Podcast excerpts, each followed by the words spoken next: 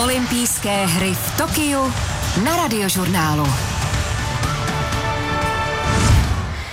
Posloucháte olympijský speciál, sledovat nás také můžete na sociálních sítích radiožurnálu, radiožurnálu Sport, Českého olympijského výboru a také v internetové televizi Czech tým. A teď už půjdeme k dalšímu sportu. České basketbalisty totiž zítra čeká mimořádný zápas. Na olympijských hrách se postaví týmu, který vyhraje v basketbale téměř každou olympiádu Spojené státy americké. Tým, který vyhrál 15 z 19 olympiád. A my nejen tenhle zápas probereme s bývalým kapitánem české reprezentace Pavlem Pumperlou. Vás tady vítáme, dobré odpoledne. Dobré odpoledne všem. Český basketbalový tým bojuje se Spojenými státy o postup do další fáze olympijského turnaje. Jak vám tohle zní? Zní mi to skvěle. Kdyby někdo jenom před pár lety řekl, že vůbec budeme mít šanci hrát o olympiádu, na tož se dostat na olympiádu a na tož hrát ještě v posledním zápase proti USA o postup ze skupiny, tak si myslím, že by ho posílali směr Bohnice, ale teď, teď je to tady, takže jsme za to všichni rádi, že vůbec ten zápas může nastat a věřím, že nejenom já se na něj těšíme. Uh vlastně teď přemýšlím, ten basketbal se hraje na olympijských hrách od roku 1936 a v drtivé většině vyhráli právě američané tenhle olympijský turnaj. Eh, Češi potřebují američany porazit nebo alespoň prohrát s malým rozdílem, aby vůbec měli šanci postoupit ze třetího místa. Můžete říct z pozice bývalého kapitána, jak se hraje proti Američanům, aby buď se podařilo je porazit, anebo alespoň, aby ten rozdíl nebyl tak velký? No základem je eh, nastoupit samozřejmě s respektem, ale ne s přehnaným respektem. To znamená, eh, tak jak jste řekla, vyhráli téměř každou olympiádu, to znamená, jsou obrovským fenoménem, eh, ale už na téhle olympiádě prohráli jeden zápas s Francií, to znamená, nejsou neporazitelní ani dlouhodobě, ani tenhle tým. Samozřejmě, když je to ten nejlepší tým dá se říct asi všech dob v basketbale, tak si myslím, že šance tam žije určitě a ten náš tým ukázal, že je schopen vyhrávat velký zápasy, takže nechci odhadovat, jaká je šance, ale věřím, že se o to kluci porvou. Eh, pochopitelně, já si myslím, že ta skupina je dost těžká, jinak vás tady vítám, Pavle. Děkuji, děkuji. moc rádi, že jste přišel. Eh, proti Francii to už bylo jako si myslím, že ten zápas, který nás čekal, byl velmi těžký. Prohráli jsme teda rozdílem 20 bodů, což se může stát jako rozhodujícím faktorem v případě, že s tou Amerikou uhrajeme nějakou důstojnou eh, hru, ale Osobně si myslím, že to bude velmi těžký zápas, protože Amerika je opravdu fenomenální, i když nevím, v jaké je sestavě. Tak eh, mě zajímá to, jestli kluci jako počítají s tím, že, že se to ještě dá jako postoupit z třetího místa, anebo to berou jako, že, že vlastně už je ta skupina ztracená. Těžko samozřejmě mluvit takhle z dálky za ně, ale tak jak já znám ten tým a ten tým je v podstatě obdobný, jako jsme působili před dvěma lety na mistrovství světa v Číně, takže nějakým způsobem to odhadnout můžu a můžu eh, s klidným srdcem říct, že tady tenhle tým se nikdy nevzdává a vím, že dokud tam jakákoliv malá šance žije, a moc menší už samozřejmě být nemůže tím podle toho, proti komu nastupujeme, takže věřím ale, že, že kluci právě do toho zápasu půjdou s tím na jednu stranu, že nemají co ztratit, příliš už se od nich nečeká, ale na druhou stranu si ten zápas, myslím, dokážou užít, ale rozhodně do něj nepůjdou, jako že už je to něco ztraceného. Přesně tuhle odpověď jsem očekával, proto já to jsem mám se napsaný zeptal. tady někde. ale chci se zeptat, já jsem jednou seděl v rekvizitárně ve Vinohradském divadle eh, s panem Jaroslavem Satoránským a říkám, pane Satoránský, tak ten Tomáš Satoránský, to je vaše nějaká nějaká přízeň?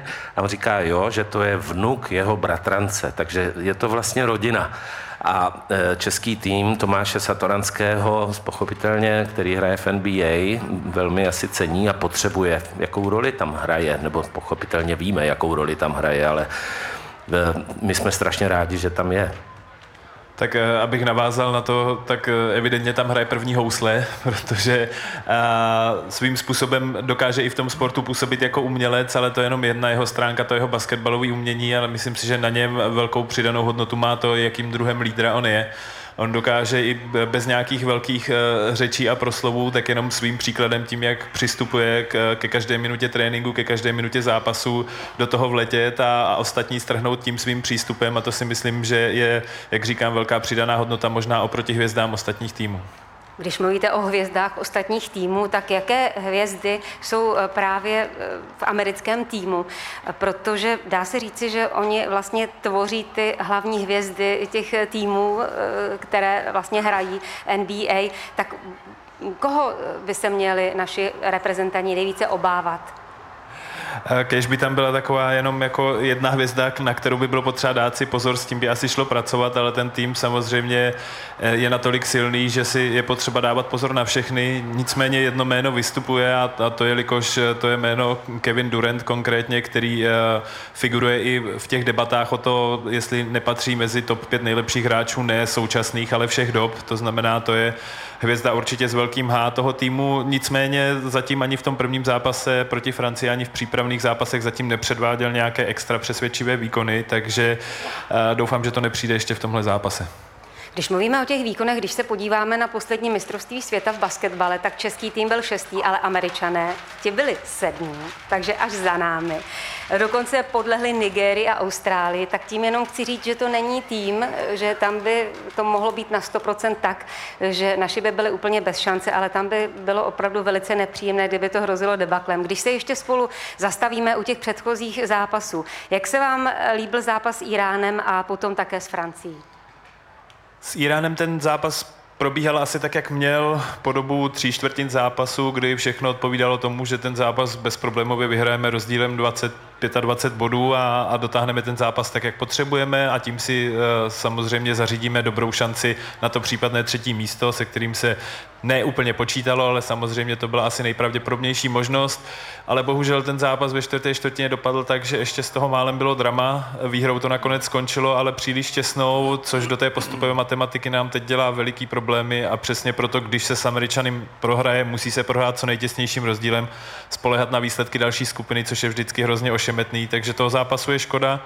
A toho zápasu s Francií asi nic příliš neočekávaného, to je typ soupeře, se kterým eh, reálně můžete vyhrát v jednom, ve dvou zápase z deseti, protože ta kvalita na té druhé straně je chtě nechtě větší, eh, je to tam jedno jméno vedle druhého, které působí buď v nejlepších evropských soutěžích nebo v samotném NBA. Takže ten zápas se pochopitelně odvíjel tak nějakým způsobem, ukazovala se v průběhu ta síla, bohužel se to nesešlo tak, jak by mohlo na tu výhru, takže toho taky škoda. Myslím si, že si kluci za ten výkon zasloužili prohrát trošku menším rozdílem, ale na to už se teď nejde samozřejmě žádným způsobem spolíhat. Měli bychom možná také probrat některé hráče eh, našeho týmu. Už jsme mluvili o Tomáši Statoranskému, ale co třeba Patrik Auda, Jaromír Bohačík, Jan Veselý. To jsou velké osobnosti, mají také zahraniční zkušenosti, nebo Martin Peterka. Tak eh, to jsou klíčoví hráči.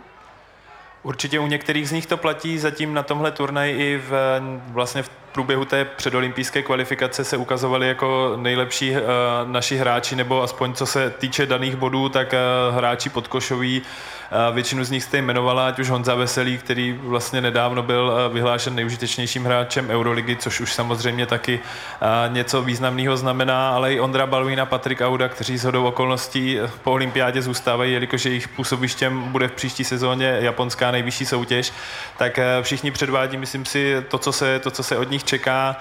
Jarda Bohačík možná trošku zaostává za těmi svými výkony, které předváděl na mistrovství světa v Číně, ale, ale samozřejmě tak, aby si to sešlo každý turnaj, každý zápas je, je hrozně složitý, takže třeba si to schovává na ty Američany a bych mu to hrozně přál. Já se chci ještě zeptat, když půjdeme trošku k jinému soudku, jako u toho basketbalu jsou pochopitelně důležití vysocí hráči.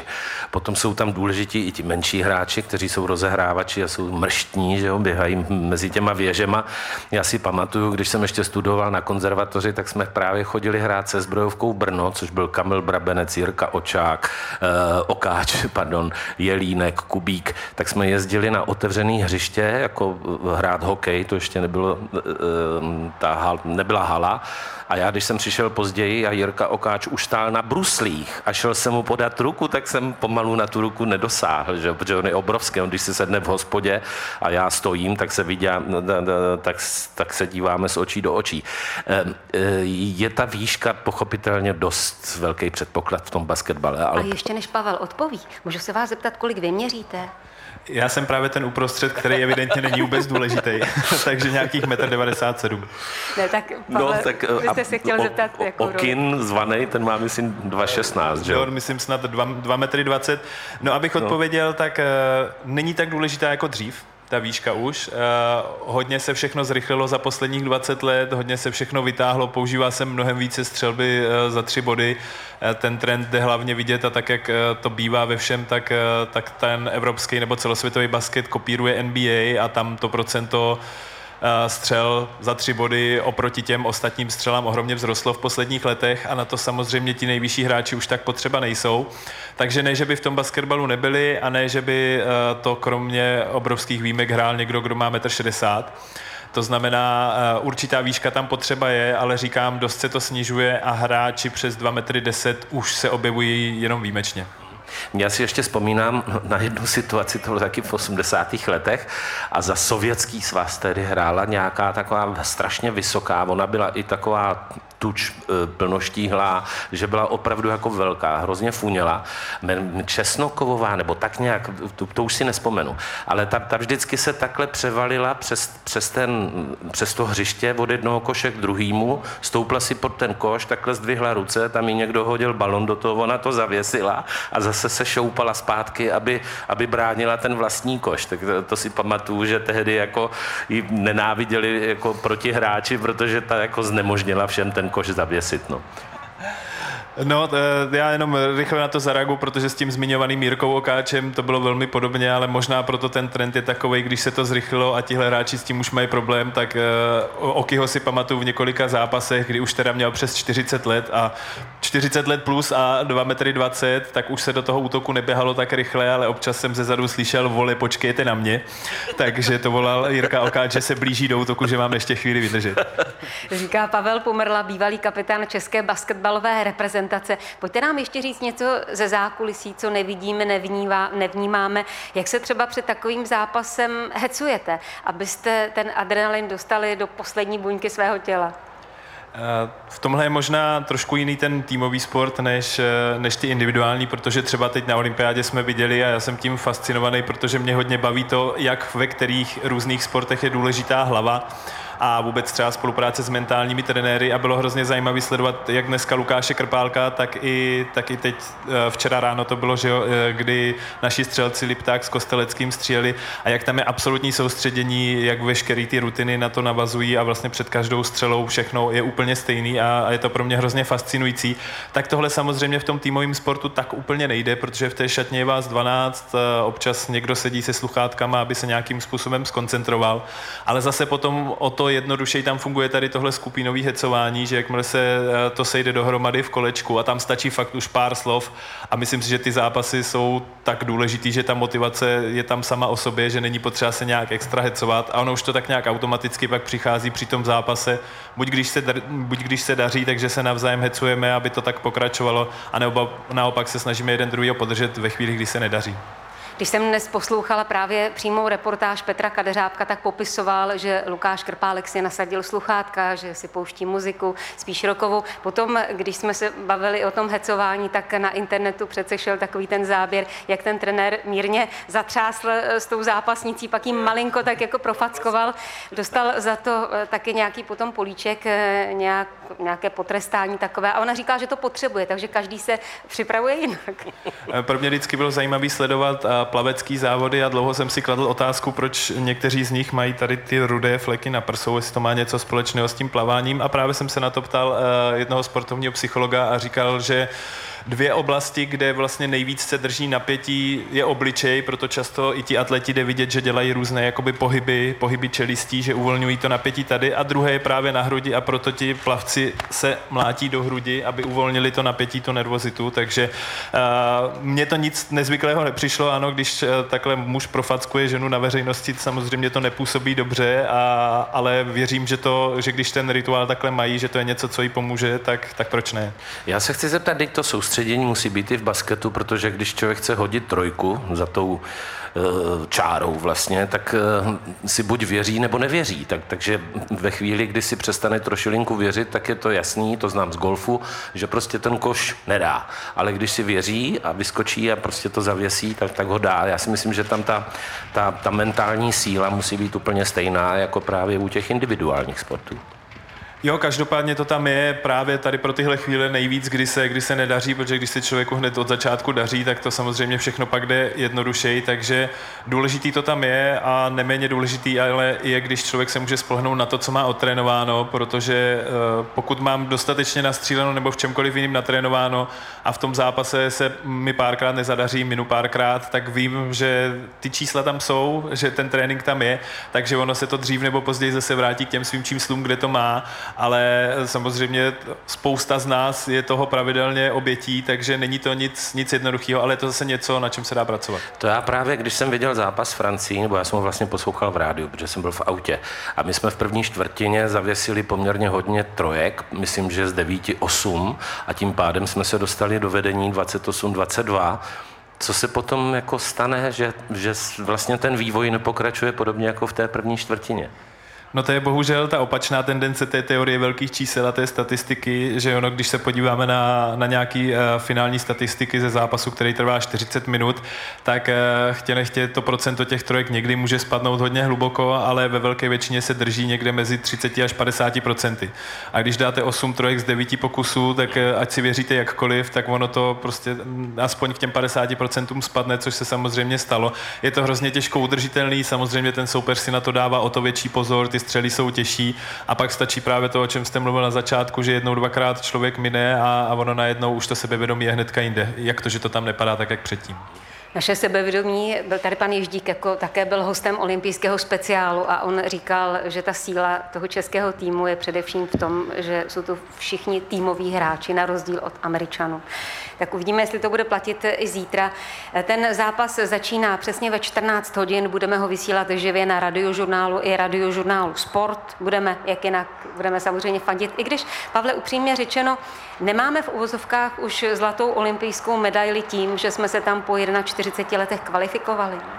Měli, já bych byl hrozně rád, kdyby, uh, vím, že se najdou vždycky, ale kdyby ti klasičtí uh, hejtři na internetu to trošku mírnili někdy ty svoje projevy a uvědomili si právě to, co jste teď říkala, že to je neskutečný úspěch, už jenom když člověk řekne, že jsme, uh, nebo basketbal je jediný kolektivní sport, který v Tokiu za Čechy může působit.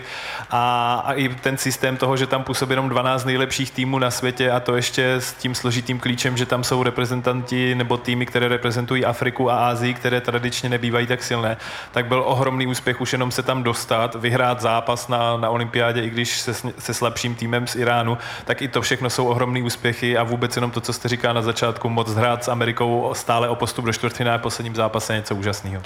My tady taky soutěžíme a ptáme se našich posluchačů, aby odhadli, jak asi ten zápas skončí. A ten, kdo se nejvíce, nejtěsněji přiblíží tomu výsledku, tak dostane právě basketbalový míč a tam budou podpisy hráčů české basketbalové reprezentace.